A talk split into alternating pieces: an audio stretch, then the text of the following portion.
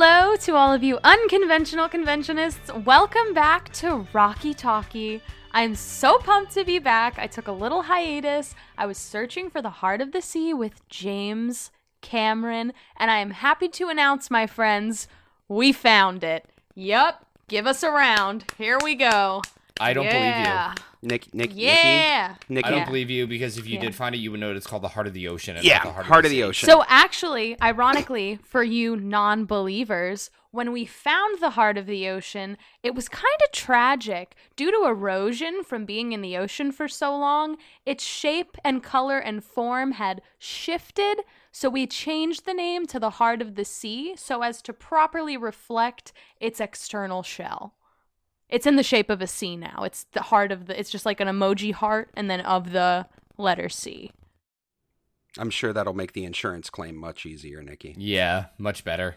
Mm-hmm. Well, Well, congratulations. Thank you so much, Aaron. I'm very pumped to be here on this very special episode of Rocky Talkie. That's right, it's Aaron's birthday show. Birthday, Yay. birthday, birthday, birthday, birthday, birthday, Birthday Birthday acknowledgement, Aaron. Birthday, birthday, birthday, Birthday, birthday, birthday. Day. you you How do could we have feel? just you could have just sung the words. It's not it's not under copyright anymore. well, Aaron, how are you? How was your week? It's your big day. Quiet down, Nikki. I'm a little hungover from. no, I'm I'm doing fantastic. I'm having a ton of fun. Uh, got the most awesome presents. We're gonna talk about that here in a second. But I'm just pumped to be here talking with you guys. I mean, nothing against Jacob, but Nikki, it's good to have you back. Thank you. It's so good to be back. Fuck you, Jacob. Well, before we get into talking about, uh, you know, what I've been doing this week, John, what were you up to? This week was actually my first full week back in the office, so it sucked. Oh no. I can Yeah. feel that. Mhm. Yep. All, all my homies hate being back in person after, you know, working by yourself in your room and loving it for like, what, 18 months? It wasn't too bad. It's just really, really weird to be back in person. Aside from that, I've done basically nothing. I think the most exciting thing about this weekend is that I'm not doing anything. Ooh, that's a change. like we had Aaron's little little shindig yesterday. Uh tonight I'm not streaming. I'm just we're just recording and we're just and I'm just vibing the rest of the evening and then the same thing on Sunday. It's going to be great. I love doing nothing. I do. Amazing. Well, speaking of nothing, I guess we should talk about it. So, you guys went all out in the nothing uh, that happened. So, let me let me set the stage for all of our listeners out there. So, a couple of months ago, uh, Meg, my wife, our producer, uh, she My wife. No, she asked me. She goes, "So what? What would you want to do for your birthday?" And I go, "Well, we're going to be back in New York, and you know, there's still not any Rocky or anything. I, I don't know what I'd want to do. Maybe go to dinner. Maybe we just, you know what? Let's just just rent out a theater and have have all of our friends come and, and do Rocky. That's you know, I offhandedly said the stupidest thing that I could possibly think of, and probably actually the thing I really wanted. But you know, um, knowing her, she immediately took that to be gospel and uh, fucking delivered. So we went out to dinner last night uh, out in Williamsburg in Brooklyn and uh, had an awesome dinner, had some delicious Mexican food, uh, wandered around for a bit right afterwards, and then she drags me over to this like abandoned building. I, I wasn't sure. We couldn't figure out which door to go in. I was getting super frustrated the entire time because I'm like, did you drag me to some like shitty underground bar or some nonsense thing that like, all right, I'll have fun, but like eh, I'm I'm standing on the street for five minutes at this point. What's going on? Eventually, finally get let in and let up this this staircase and through this weird emergency door and let into what's very clearly a black box theater with a tiny little screen set up in the middle of it and nobody else around. And oh boy, surprise, guess what happens next? All of my friends stumble out from behind this screen wishing me a happy birthday, telling me that we're gonna do Rocky. um, and then we did. And it was awesome.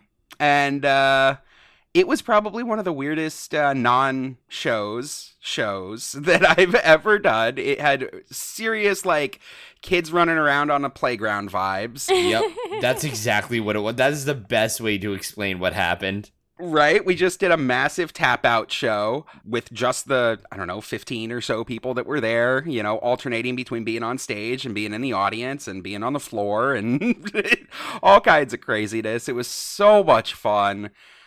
Thank you guys so much. It was the perfect birthday present. I loved it, and I'm glad everybody had a ton of fun. We love you so much, Aaron. It was the best time ever. It was a good time. I do need to say, I have been doing Rocky Horror for like three years. I've performed with a lot of different people. Never in my life have I ever felt tinier than you and I doing lifts, Aaron? You fucking hoisted me like nobody's business. I literally was like, oh my God, like I got air. I got an abundance of air. You know what I learned yesterday? Apparently, in New Jersey, you guys do lifts backwards.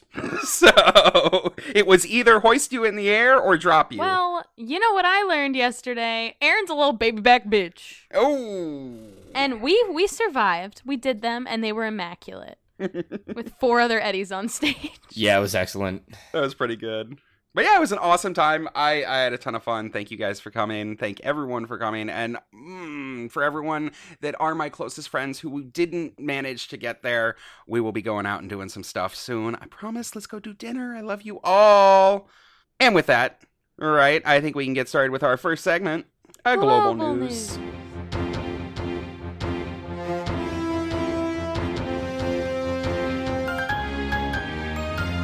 And first up in global news, This week, we have a production of the Rocky Horror Stage Show at the Desert Rose Playhouse at One Mirage Place in Rancho Mirage, California. the Desert Rose Playhouse is Coachella Valley's premier LGBTQ plus live stage production company and venue, presenting quality LGBTQ programs and gay essential productions. That is an extremely long name. Their mission is to serve their local LGBTQ communities while presenting a wide variety of productions to people who love and appreciate good quality, intelligent, and adventurous theater. The Desert Rose is also really big on community outreach. They regularly donate to LGBTQ organizations such as the Desert AIDS Project and Bloom in the Desert Ministries. They were even honored as the 2014 Organization of the Year by the Palm Springs Pride Committee. Oh man, good for them. Rocky seems super on brand for this group. Their current performance is produced by Matthew McLean and Robbie Wayne, who also stars in the show as Frankenfurter. It sounds like this was a bit of a passion project for Robbie in particular. We're told in a lovely review from the Coachella Valley Independent by Bonnie Gilgallen that Robbie Wayne as Frankenfurter particularly shone. Quote, Robbie Wayne was absolutely born to play Frankenfurter, strutting around the stage in a garter belt and heels, which show off his great legs.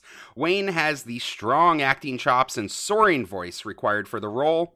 He's clearly having a ball. Guys, if you're in the Ranchero Mirage area and you'd like to support this fantastic organization, you can get tickets to Rocky on their site, desertroseplayhouse.org.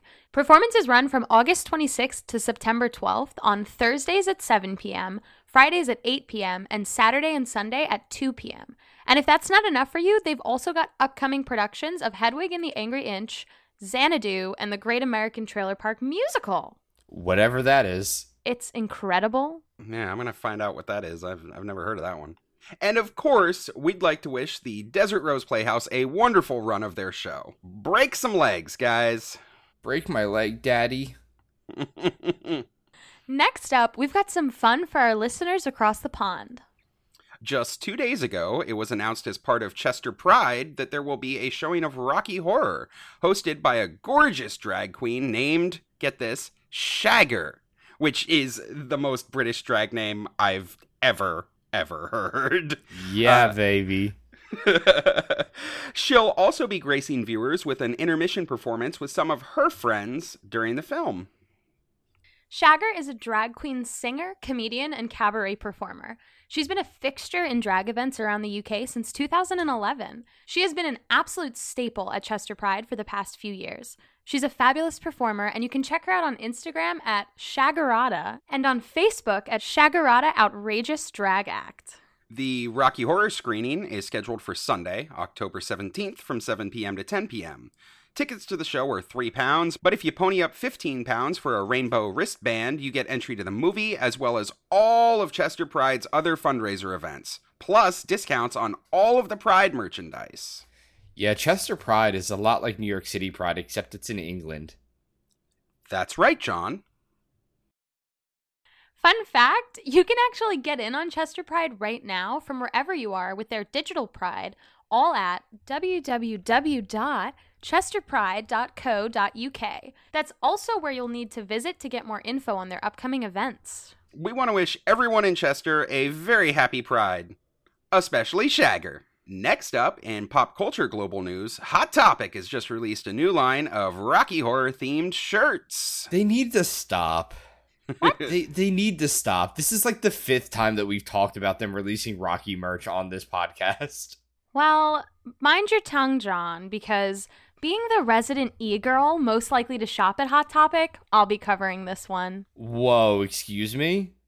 As the resident Twitch streamer who closely interacts with college students likely to shop at Hot Topic, I'll be covering this one. Teaching students who happen to be likely to shop at Hot Topic is nothing like being likely to shop at Hot Topic, you boomer. Nikki, my bald goddamn head has seen more Hot Topics rebrand themselves away from their emo roots than t shirts you've seen on a Hot Topic wall. Please! I've gone through more vapes than Hot Topics you felt comfortable being in. Ladies, ladies, who among us has spent enough to feed a small Ethiopian family for multiple decades on Rocky Horror clothing? See, Nikki, you buy too many chicken nuggies. Mm hmm. Yeah, and it's not you, John, right? Because you've bought too many video cards and PCs, you godless Twitch streamer. On- only I stand above as having spent an ungodly amount of money on Rocky Horror merchandise, and particularly that Frank jacket that I may never actually wear. So, you know what? I say, executive decision. We all are going to cover the t shirts. Okay. Okay. Okay. Mm, So- grumble, grumble. I hate it here. We are all happy to say Hot Topic has three new Rocky themed shirts. And first up, and actually this one is kind of my favorite, uh, is this like white t-shirt that just has Brad's Denton high patch on it. Now, this is the one of these that I can actually get behind. Unfortunately, the patch is not perfectly screen accurate because why the fuck would it be? It's being sold at Hot Topic. Uh, but it's close enough that I can forgive it. And actually, I really fucking love this. It's just a white t shirt, it's got the Denton high patch on it.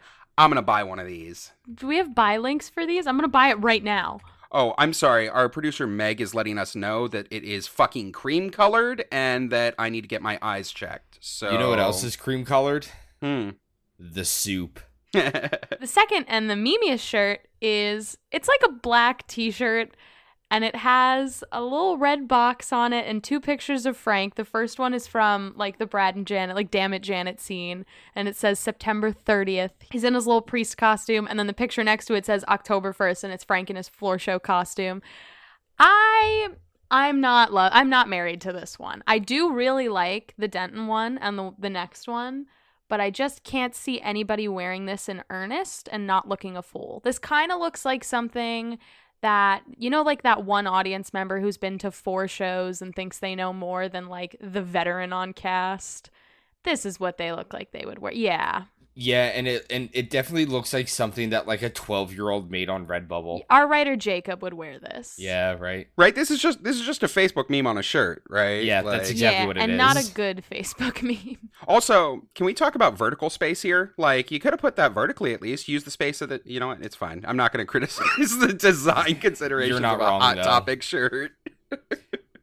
And lastly, we have a sweatshirt. You know, the kind that you give to your boyfriend to wear for a couple days and then you get back from him so you can smell like him when you wear it. You know the vibes. So it's like a like it looks like a college sweatshirt that you would like go into like the college bookstore and buy and it has like the university and their crest on it and stuff, except it says Denton High School 1963 and then in the middle it has like the tree that is supposed to be on like Brad's patch. Fighting trees. I actually really like this. I'm going to take you guys on a life journey with this one. Imagine me in this sweatshirt with a white collared shirt underneath it so you can only see the top of the collars peeking out of the sweatshirt and a little white flared tennis skirt underneath. Oh, I know Yeah, you want me. Literally, I know the reason why me. I'm purchasing this is because I I'm buying want it right to now. put it into a Trixie routine. Oh, Oh yeah, I can see that. Oh. Yeah, I really wish this wasn't a sweatshirt. I would wear the fuck out of this if it was a t-shirt. I just I don't wear sweatshirts. Yeah, I don't think I, I've I- I've never seen you wear sweatshirts. I love crew necks so much, and I cannot wait. And so, for those of you who may not know, I work at a college, and I cannot wait to wear this to work with exactly how Nikki said, like a little little button down underneath it, and some pants and some dress shoes. And people be like, "You have to take that off. It's not representing your college." And it's like, this high school doesn't exist. Can't wait. I'm buying it. I'm buying it right now. So, Hot Topic, if you're listening, I'm so sorry if I shit on you at the beginning of this segment. These are actually really good. These are so cute. The other Rocky Horror Hot Topic pieces of merch are a little sus. I don't love them, but these are really cute. Yeah, this this is the kind of branded shit that I want to see, right? Like it's obscure, but it's on brand, and like you can wear it out and not have everybody walk up to you and be like, "Oh, Rocky Horror, I like that," you know, like. They know their audience. Yep. And then if somebody does come up to you and goes, haha, Rocky Horror, that's the kind of person that you honestly maybe want to be around. Right, they're the kind of guy who walks up and gets the joke, and at least like, yeah, no, I'm I'm on board with that. So these three are just a very recent addition to an absolutely massive cache of Rocky Horror merch available on the Hot Topic site. Some better than others, uh, but you should go check these out. We've got them linked for you in our show notes if you feel like shopping. I know that I'm gonna go spend some money. I bet you guys are too. I'm doing it right now. Oh my god, there's so many. And with that, let's head over to community news. Come. no, let's stay here for a little bit. You want to look at these shirts a little bit more? Oh yeah. They're actually, the crew neck is actually on sale right now. I don't know if that's going to be a thing when everyone hears this, but it is currently 30 bucks and it's usually 37. Oh, I'm so slutty for these. Oh, okay. Let's move on to community news. Yeah.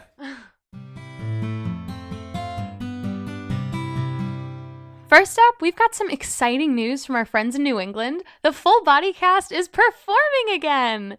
That's right, folks. FBC recently announced that they're officially going to be back on stage starting on September 25th, 2 days after my birthday, at 9:30 p.m. at the AMC in Boston Common. I'm personally so excited for this. I love FBC. I love all the people in FBC. This is going to be so great. They're all fantastic. FBC was founded in 1978, where the cast originated in their Exeter Street Theater. In the 80s, the group moved to Harvard Square, where they held the title for one of the longest running shows in Rocky history. The theater in Harvard Square closed down in 2012, and the cast had relocated to their new home in the Boston Commons, where they will be making their triumphant return in just a few short weeks, just in time for Halloween. So, if you're in the Boston area and are interested in checking out one of FBC's performances, which you should, tickets for their show are now available on the AMC website for September 25th and every Saturday in October, as well as Friday, October 29th and Sunday, October 31st. Halloween. If you'd like to buy tickets or check the cast out on social media, you can visit them at fullbodycast.org or you can find them on all of the social medias at FBC Rocky Horror.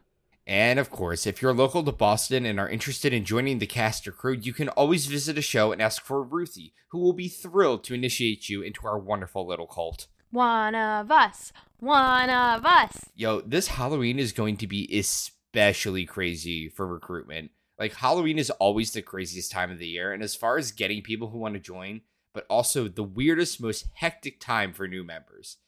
It's kind of awesome to have so many hands on deck, but whew, what a time to have to learn the ropes, right? Seriously. a few years ago, I think it was the first year that I was elevated up to leadership.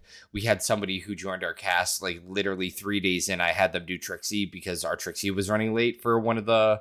It wasn't like Halloween. It wasn't a Halloween show. It was just a show in October, and our, Trixie was like either running late or our Trixie forgot their costume. I don't remember what the specifics was, but it was in the middle of hosting, and I wasn't hosting. I was just like you know fingering myself in the corner. Found out that our Trixie wasn't going to be there, and I looked at one of our cast members, Bridget, and I was like, "You're you're Trixie tonight," and she was like, "I don't have clothes." I was like, "Well, that's the fantastic part about Trixie is uh you don't need clothes.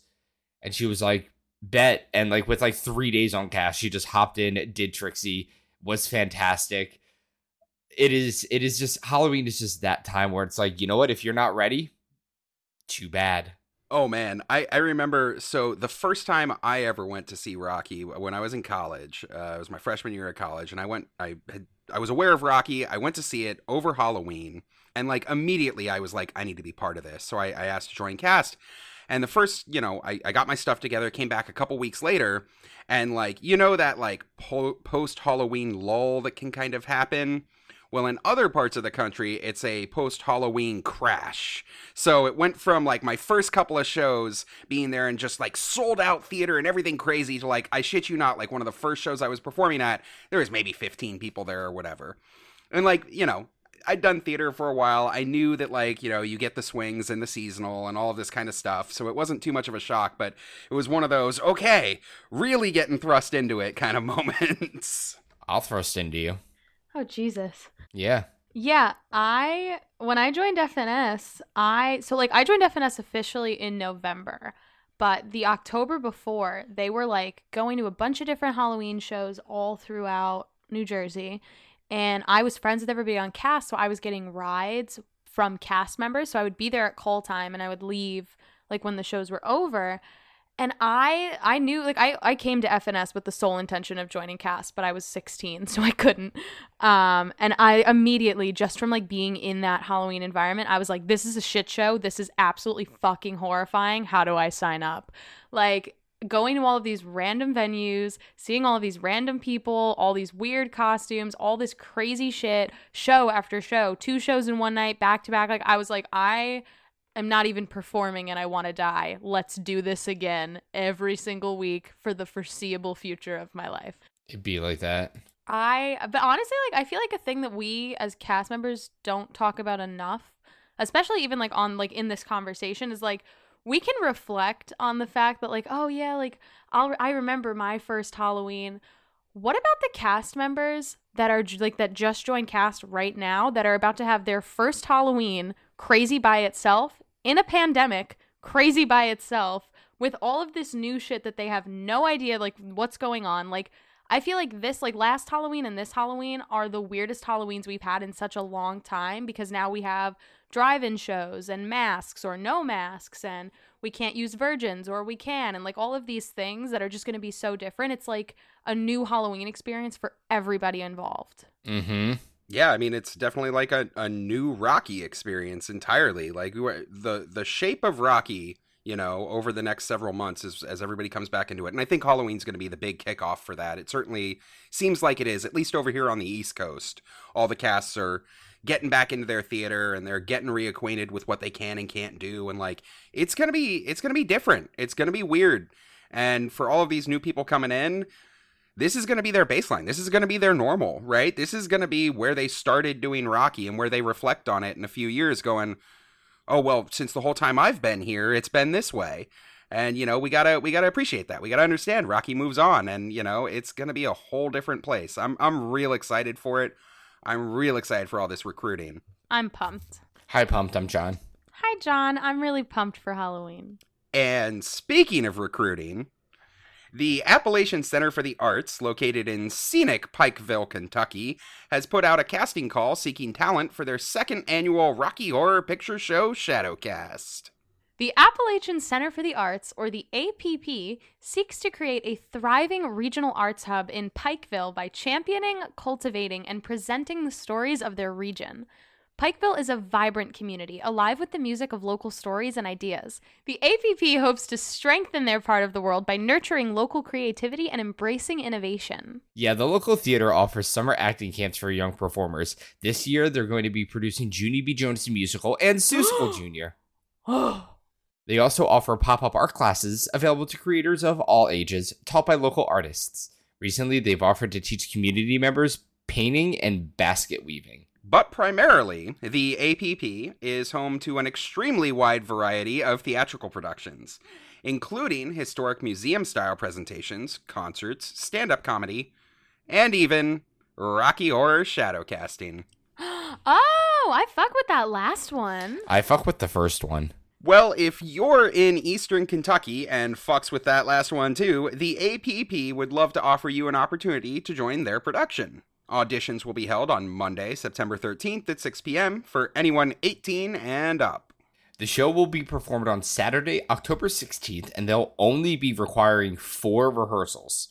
If you're interested in checking out the APP, either for more info on auditions, to buy tickets for a performance, or to visit one of their art classes, you can find them at theapparts.org, which we will, of course, have linked for you in our show notes. Fuck yeah, Bible Belt Rocky Horror, let's go. You really hate to see that. Yeah. no, I love to see it. There's not enough. Well, speaking of things you can't get enough of. And speaking of supporting the arts and local artists, John, do you know what day it is? Dude, I barely even know what month it is. Well, wouldn't it be great if you did? Me and my boss would probably appreciate it a hell of a lot. Well, with a brand new Rocky Horror Illustrated 2022 calendar by the devastatingly sexy Lola Montez, not only can you be informed of the current month, week, and even day, you can do it all while being absolutely dazzled by gorgeous Rocky fan art. That's right. This calendar features over 12 brand new illustrations starring our Rocky Horror favorites, including Magenta and Criminologist, crossed over with some classic pieces of media, including Mean Girls and The Shining. Ever wondered what Regina George might look like as Brad? Wonder no longer. This calendar also features over 11 of our favorite months, including September and March. Plus, you won't believe the days this baby's got August the 12th, November 28th, February 9th. Oh, that's a good one. And you can find every single one of these days, months, and movies all in one place. Wow, what a steal! I'm going to check out Rocky Talkie show notes right now to find out more information on how to purchase one. Thanks, Rocky Talkie. In in all seriousness, uh, this is an absolutely beautiful calendar. Uh, our friend Lola has been putting so much hard work and dedication into drawing these pieces. We've all seen a bunch of them. You might have seen some of them up on social media. They're gorgeous and fun. We're excited to hang them up and probably even frame them as art after we're done with 2022. Lola did an amazing job on these. The calendar would make an awesome addition to, well, anywhere you need a calendar. If you'd like to check these out, they are currently available for pre order on Lola's Etsy page. Where can they find that, Aaron? Do we have it linked for them in our show notes? We sure do, Nikki. Yay!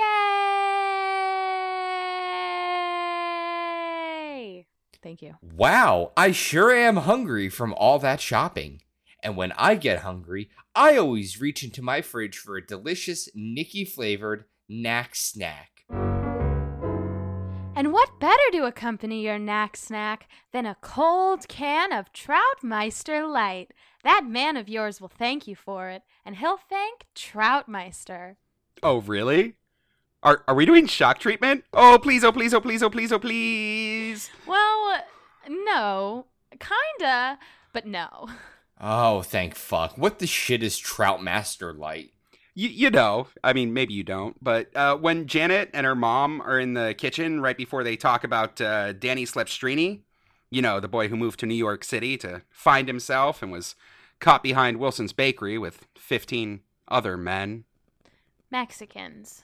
Right. Before that, Janet's dad goes to get a beer out of the fridge, but Emily, being a horrible wife, didn't stock the fridge with Troutmaster Light. It's the Truman Show style ad that's playing in the background during the whole thing. No? I've never seen shock treatment. Yeah, I super do not care. So, uh, what's the question, Nikki? I've actually got a couple questions I want to ask today. And first up, yes, it's a question from Shock Treatment that we totally forgot to get to. During the Tesseract Staycation Virtual Convention, during Shock Treatment, a bunch of people were confused about the dead bird that police officer Vance finds and why Betty freaks out about it. Oh, yeah, sure, because that is one of the many confusing parts of shock treatment. Well, yeah, but Aaron said we would cover it on the show. So do it, do the thing. What's with the bird? We're playing catch up this week. I've got a whole pile of stuff. Sure, yes, I love it. Uh, so the bird. Uh, that bird is an albatross. Uh, but before we get there, let's talk about the context for this. So this is actually kind of a long journey. Um, first, let's recap the context for where this takes place in shock treatment. So, what's been happening with Betty and the judge up to this point? All right, I, I, I at least remember this. So, following Betty and the judge's storyline so far, we've established that the judge is filling the role of a modern TV network news pundit. You know, the judge who constantly talks on TV and hasn't been in a courtroom for over a decade. He's the talking head on the news. Betty was the neutral host, and alongside the judge, they produced the Denton dossier. Their show was just canceled, part of Farley's reimagining of the entire Denton TV network. Entertainment is better than news. So the judge obviously thinks that there's some kind of conspiracy going on, which there kind of is, insofar as Farley trying to turn Denton into zombified, fast food loving idiots by espousing fake mental health advice from character actors posing as doctors. But they find out that later, at this point in the story, he's only got a suspicion. So, Betty, she's still very pissed off over her rather public divorce from Ralph, and she seems to be kind of smitten by the judge. So, in an effort to investigate the judge's conspiracy suspicions, and as a way to kind of get some alone time with Judge Oliver, Betty takes him up to a fire escape that's above the studio set, where they can just kind of observe everything that's going on. So when they get up here, here's the exchange that happens. We're just going to play it straight from the movie. Here you go. Clever of you to find this spot, Betty. It pays to know your way around, Oliver. I thought the home of happiness would give your theory a new perspective. A stately pleasure home, indeed. Oh, I adore Coleridge Taylor. As a matter of fact,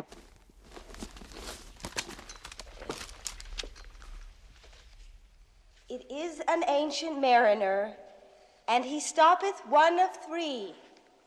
By thy long gray beard and glittering eye, now wherefore stops thou me? So yeah, what the fuck? She just brings him up there to read some poetry? I mean, not really. Uh, he is the one that brought it up. I'm sorry, what? Okay, follow me here.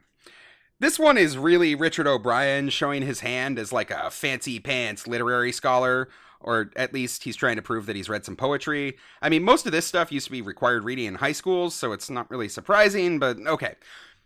Looking over the whole Denton set, Oliver says, A stately pleasure home indeed.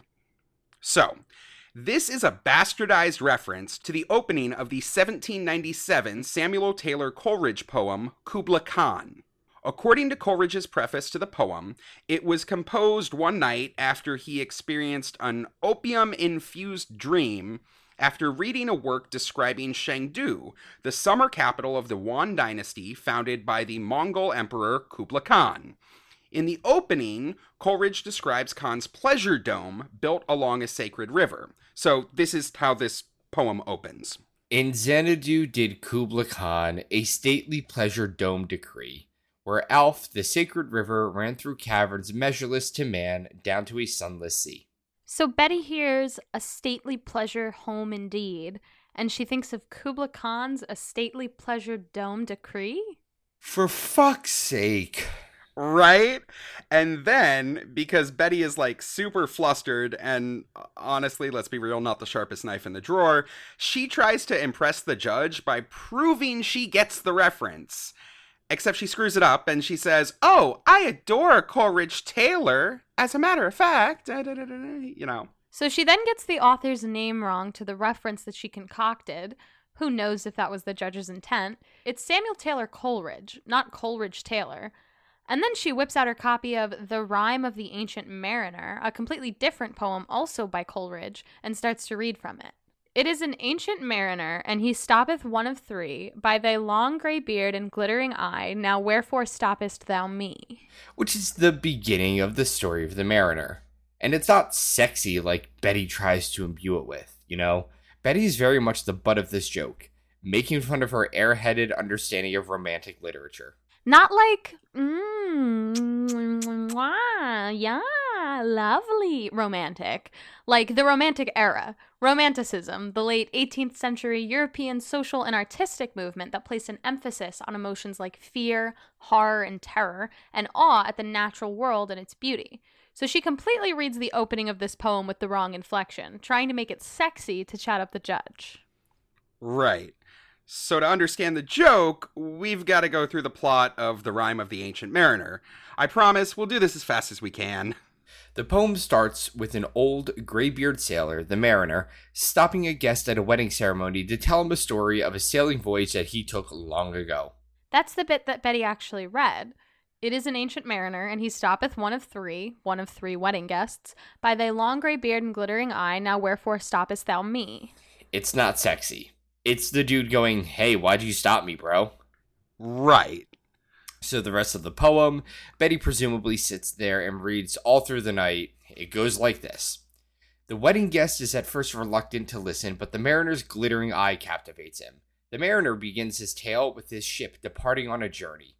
Despite initial good fortune, the ship is driven south by a storm and eventually reaches the icy waters of the Antarctic. An albatross appears and leads the ship out of the ice jam where it is stuck. But even as the albatross is fed and praised by the ship's crew, the mariner shoots the bird with his crossbow. The crew is angry with the mariner, believing the albatross brought the south wind that led them out of the Antarctic. The death of the albatross arouses the wrath of spirits who then pursue the ship. The wind now sends the ship into uncharted waters near the equator where it is becalmed. They become stuck, unable to move, because there is no wind to push the ship. The sailors blame the mariner for the torment, and in anger, the crew forces the mariner to wear the dead albatross around his neck. After a weary time, the ship encounters a ghostly hulk, an abandoned ship. On board are Death, a skeleton, and a deathly pale woman called the Nightmare Life in Death. That's me. the two of them are playing dice for the souls of the mariner's crew. With a roll of the dice, Death wins the lives of the crew members, and the Life in Death woman wins the life of the mariner, a prize she considers more valuable. Her name is a clue to the mariner's fate. He will endure a fate worse than death as a punishment for his killing of the albatross. One by one, all of the crew members die, but the mariner lives on, cursed. Eventually, this stage of the mariner's curse is lifted after he begins to appreciate the beauty of the many sea creatures swimming in the water, despite thinking they were slimy things earlier in the poem. As he manages to pray, the albatross falls from his neck and his guilt is partially relieved. It then starts to rain, and the bodies of the crew, possessed by good spirits, reanimate and help steer the ship as the mariner is overcome by a trance like state. Finally, the mariner wakes from his trance and comes into sight of his homeland. He's uncertain if he's hallucinating. The rotten remains of his ship sinks, leaving the mariner stranded in the water within sight of the shoreline. A hermit and his boy come to his rescue, and upon returning to the shore, the mariner is compelled to tell the hermit his story. As a penance for shooting the albatross, the mariner, driven by the agony of his guilt, is now forced to wander the earth, telling his story over and over and teaching a lesson to those that he meets. After finishing his story, the mariner leaves and the wedding guest returns home. And this is where we cut back to Betty, like sleepily, half falling asleep, reading the last lines of the poem. Judge Oliver is sitting there, like completely dozed off. And these are the lines that she reads. The last ones in the poem. Uh, this is talking about the wedding guest's reaction to the story that the mariner just told him. He went like one that hath been stunned and is of sense forlorn. A sadder and a wiser man he rose the morrow morn. Does this bird belong to you? He went like one that hath been stunned, and is of sense forlorn. A sadder and wiser man, he rose the morrow morn. And then Vance the cop finds a dead bird. He flips on the lights and asks, Does this bird belong to you? Oh, holy shit, I get it. So she freaks out because it's a dark story about a guy who is saddled with the repercussions of killing a bird, at one point, literally having it hung around his neck. And to then be like, hey, is this your dead bird? It's like when you're watching a scary movie and the lights flicker or the phone rings. I get it. See, this is exactly why shock treatment is fucking stupid. 15 minutes to explain a joke that isn't even fucking funny. I- I don't know. I think. Yeah, you would, wouldn't you? So there you go, guys. That's the story behind the shock treatment bird. I hope it was worth the wait. So, what other questions do you have, Nikki? Anything you want to bring up that we can take way too long explaining? I'm hoping this one will be quick. I want to flash back to one of our very, very, very, very earliest episodes the Easter eggs. So, I know we ripped through all the facts, all the data, all the questions, and we came down to a few conclusions. There was no Easter egg hunt, and that the one specific egg that everyone talks about under the throne was most likely part of the throne itself, or some kind of egg that was used as a set piece. But, well, I've got a bone to pick here. Oh, come on. I'm with Nikki on this one. Like, I've seen a lot of photos of the throne in the last year with everyone mass posting content on social media. That little egg bit is not there in some of those shots. There's an egg. And where there's an egg, maybe there was an egg hunt. Just saying. And that picture of little Nell holding an egg in Columbia's time warp costume next to the Oakley Court gargoyles. I think you're ignoring some important information. There could have been an Easter egg hunt. Stop it. Stop it. Okay. Yes. Full disclosure. I have come to the conclusion through a fuck ton of staring at photos that underneath the throne is probably actually an egg. It's probably not part of the chair. There are just too many shots of the throne where the little knobby bit isn't there. And even though we have pictures of a very similar throne with a little knobby bit that's on it, it's it's not the same throne. So yes, I do believe that that egg under the throne is a set piece. In support of this, uh, Mark Jabara recalled a conversation that he had had with Brian Thompson, that's the designer, uh, where he claimed Thompson said that having an egg uh, would have been totally in line with his scenic design for the film. Brian Thompson thought that the Transylvanians would have seen things like the famous Russian Fabergé eggs and maybe understood that they were some kind of status symbol, but they wouldn't have understood how to display them or what their purpose was. So, what would some out of this world aliens do with a weird glass egg? They would do the same thing that they saw hens do they would sit on them. So, under the throne, that's where the egg goes. I mean, okay, I can buy that. But what's to say it's not from that Easter egg hunt? Other than all the facts and the massive amount of research that you did before. And that picture of Nell holding an egg? Huh?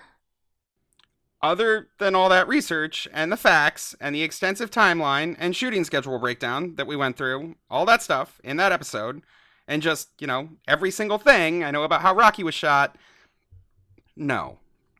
I can't 100% prove it. I don't have firsthand knowledge of someone who was there. Oh. Well, we do. Yeah, I'm surprised. You really need to take better advantage of the resources at your disposal. What the fuck are you talking about? No, seriously, here, let me just pull this up. Aaron, darling, happy, happy birthday from me, Nell Campbell. Yes, that would be Columbia from the Rocky Horror Picture Show. And how divine to hear that you and your gorgeous wife met playing in the Rocky Horror Picture Show.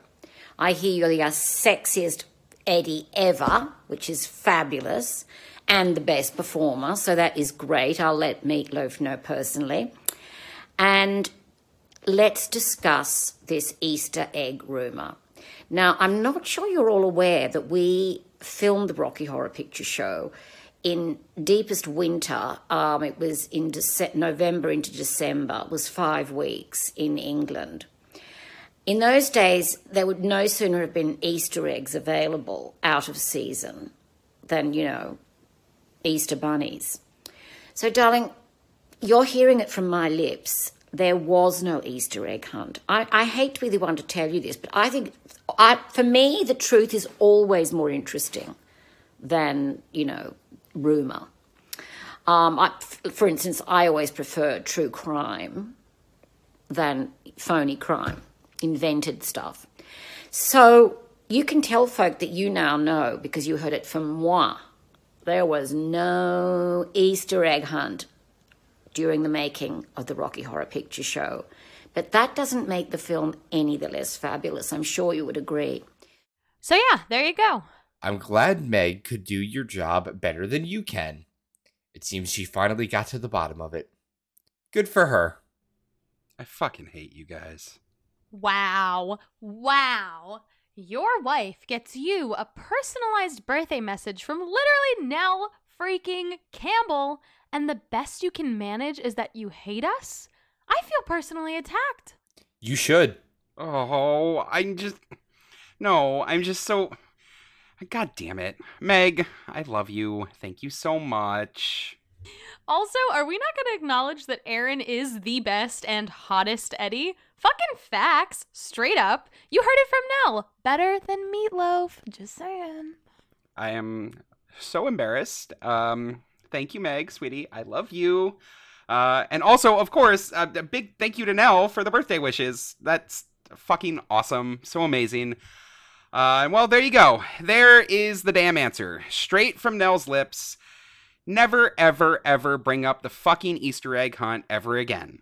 I'm going to post that clip from her on every single news article every time I see it for the rest of time. I love you guys. Go fuck yourselves. Oh, I will. But first, I think we've got time for just one more bite sized snack snack. I've got a good one. One that I know, Aaron, you've been putting off for weeks and weeks and weeks and weeks. How do I know? Because Meg is calling you out. Apparently, you refused to answer the simplest of all knack snacks. And since we were talking about shock treatment earlier, and seeing as how it's your birthday and everything, here we go. Aaron, where is Denton? Oh, fine. Okay. Uh, let's do this. Leroy! No. Uh, so, okay. This is also one of the oldest questions. It appears on the original FAQ that circulated on the news groups. It appeared in paper before that in the early fanzine issues. So here you go. There are 18 Dentons in the United States. Arkansas, Georgia, Kansas, Kentucky, Maryland, Michigan, Missouri, Mississippi, Montana has two, Nebraska, North Carolina, New York, Oklahoma, Pennsylvania, Tennessee, and Texas, which also has two. Denton is supposed to be any town USA, but the popular belief, and the thing that's right, is that Denton in the movie is located in Ohio. And why is that? mostly because of the Plain Dealer newspaper that Janet is reading during the driving scene and during There's a Light. The Plain Dealer is the major newspaper based out of Cleveland, Ohio. Ipso facto, Denton is most likely in Ohio. Even though there is not actually a Denton in Ohio. Yes. But see, mm, I think you're holding out on us. A little birdie has told me that there is overwhelming evidence that you are just ignoring entirely. And who are you to cherry pick facts? No, no. I need you to address microfilm DD4711. Eh? No, come on. Yeah, Aaron, tell us about microfilm DD4711. What secrets does it hold that you don't want the rest of the world to know about? Does it contradict your worldview? Are you withholding evidence? Are you part of the Rocky Horror deep state, refusing to let the truth about Denton out into the world? Oh my god, fine, fine, fine, fine, fine, fine, fine. This is Meg's doing. This is entirely Meg's doing. This is her conspiracy theory. But here it is. Okay. In shock treatment, when Betty sneaks into the archives, right, she searches in the computer for Cosmo and Nation that reveals that they're character actors that have worked under a wide variety of pseudonyms. They're always credited using the last name of different presidents.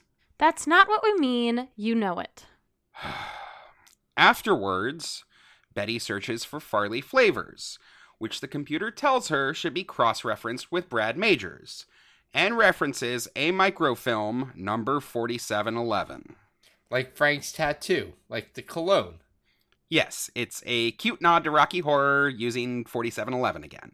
So Betty pulls up microfilm 4711, and it's a newspaper article about, well, spoilers here, guys, about how Brad and Farley are actually twin brothers that are separated after a horrific accident kills their parents, leaving the brothers as orphans. Brad is adopted by an uptown family, and Farley adopted by a downtown family, leading to the entire plot of the movie with Farley wanting to steal his brother's wife and imprison Brad. Yes, correct. But that's not all that's there. Meg said we can't let you get away without addressing the elephant in the newspaper article. What was the horrific accident that caused Brad's parents' death? Uh, it was an automobile accident.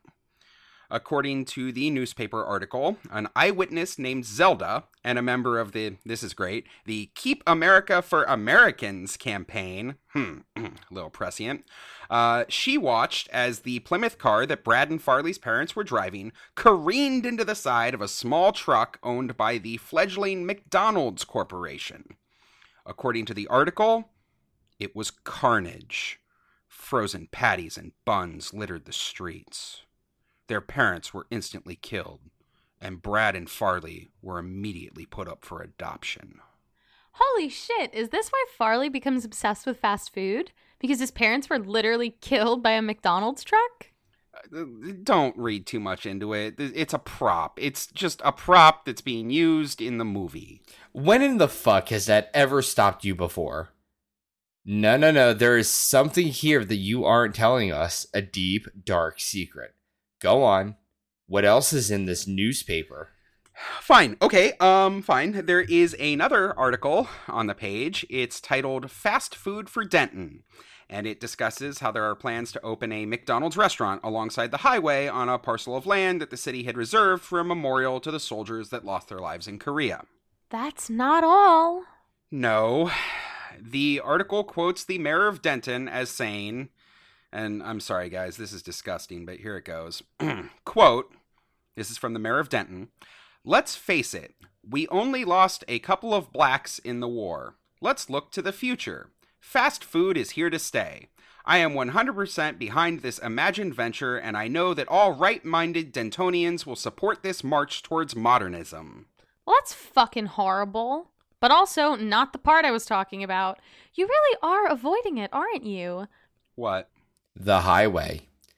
The fucking highway that they are planning to open this McDonald's next to. What is it? Route 94. Aha! And tell us, Mr. Smarty Pants, where is Highway Route 94? There is only one Route 94 in the country. And where is it? It's in New Jersey.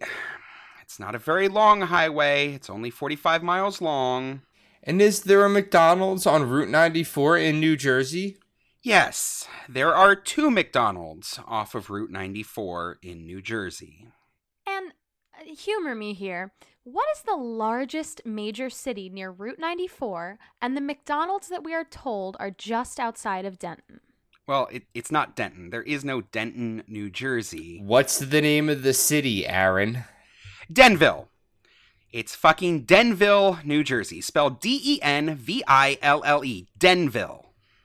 Now, Aaron, if you look up a book published uh, May of 1945 by the New Jersey Public Library Commission, and it is titled The Origin of New Jersey Place Names, it tells you the name of every single place in New Jersey and the origin for that name. So, Aaron, when you look up Denville, which is adjacent to Route 94, which is where we know there is a McDonald's, which are the major landmarks that are supposed to be adjacent to the home of happiness. What do we see in this historical reference book as being the origin of the town name of Denville? We see that the origin is the name of a landowner. And what's that landowner's name? His name was Daniel Denton. Aha! Aha! Aha! And therefore, Surely we can conclude, and therefore we can conclude, Aaron. And therefore, we can conclude that Denton is actually the local name, the historical name, for the town of Denville. This is the town of Denville, which is off Route 94 by the McDonald's. The only two concrete landmarks we are given in shock treatment. And therefore, And therefore, Denton is actually located in New fucking Jersey. Damn fucking right it is. It's not, though. It's not. It's it's Ohio. It's in fucking Ohio. and what are you using for that? A newspaper? The plain dealer? I can get a newspaper anywhere, Aaron. I can bring a newspaper anywhere. Who's to say that Janet didn't get that newspaper from some out of town wedding guest who drove from Ohio? They drove all the way to New Jersey to the wedding in Denville, nee Denton, just off Route 94 by the McDonald's. But it's not. It's Oh, what? You're gonna use the map in the Crim book? That's not Ohio. That's Kentucky. Mm, actually, according to Larry Viezel, it's an Ohio Kentucky border map from 1973 published by Harmon Map Company. So it's actually Ohio. Or is it Kentucky? Make up your mind. Facts don't care about your feelings. Is there a McDonald's, Aaron? Or a Route 94? No. That's what I thought. Wh- What about the scrapbook? In the Rocky Horror scrapbook, there's a form that is shown that's filled out by Janet with her address, and her address is listed as Denton, Ohio. Or in the draft of uh, the original shock treatment script, where it's explicitly Denton, Texas. But does it have a zip code? Well, n- no. Aha! See? Janet doesn't even know where she is. Maybe she was having it shipped to some other Denton because she knows that the mail service sucks in New Jersey, which is where she lives. In Denville, historically Denton, off Route 94 by the McDonald's. Case fucking closed. I hate you guys so much. Happy birthday, bitch. And well, that's our show. We want to thank Nell Campbell, Coleridge Taylor, the Albatross, and our producer Meg for opening our eyes to the best kept Rocky Horror conspiracy theory. If anyone has a question they'd like us to answer on air for Nikki Asks a Question, or some community news they'd like us to talk about, or even a cool story to share with the community, we'd love to include it in our show. Just go to our website, rockytalkypodcast.com, and fill out our contact form to tell us about it. If you're enjoying Rocky Talkie, please help us out by rating, reviewing, and subscribing to the show. It makes the podcast more accessible to new listeners, and that helps us to really grow the show. And if you want even more Rocky Talkie content, check us out on Facebook, YouTube, Instagram, and TikTok, all at Rocky Talkie Podcast. We'll talk to you all next week. Bye! Bye. Listen, I'm just saying that if Rocky Horror takes place in New Jersey and Janet lives in New Jersey and I play Janet and I live in New Jersey, then technically speaking, on some quantum level, I am Janet Weiss. Do you live next to a McDonald's? I do, actually. Yep, confirmed. I'm gonna go get chicken nuggets and celebrate. okay, I'm gonna stop recording.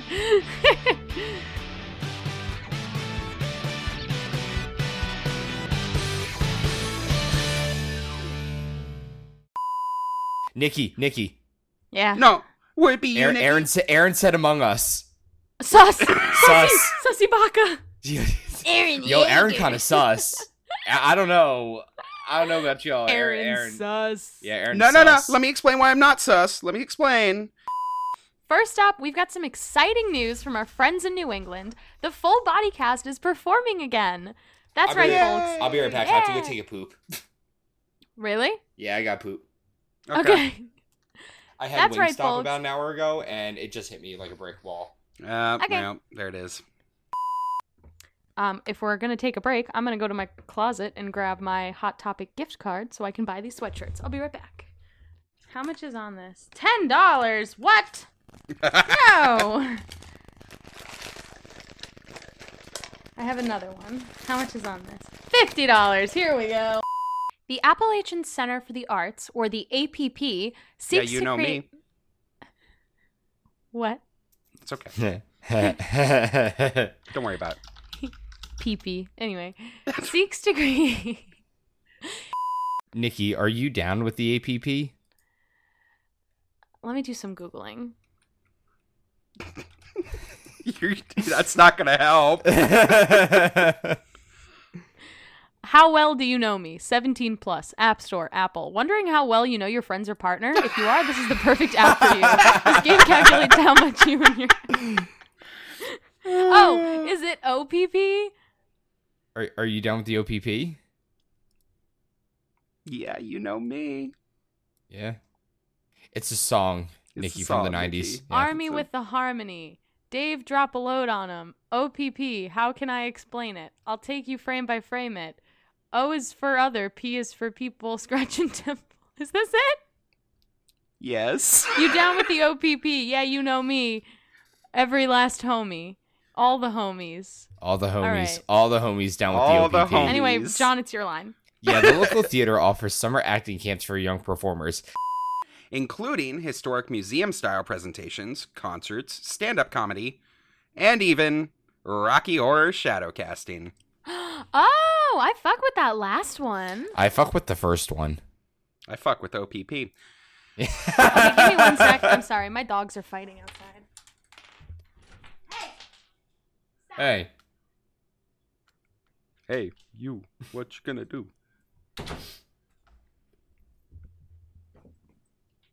I heard the door closed. Yeah. Nikki just left. Sorry, Diane likes to kick Dominic's mm. ass, and I have to tell her to stop.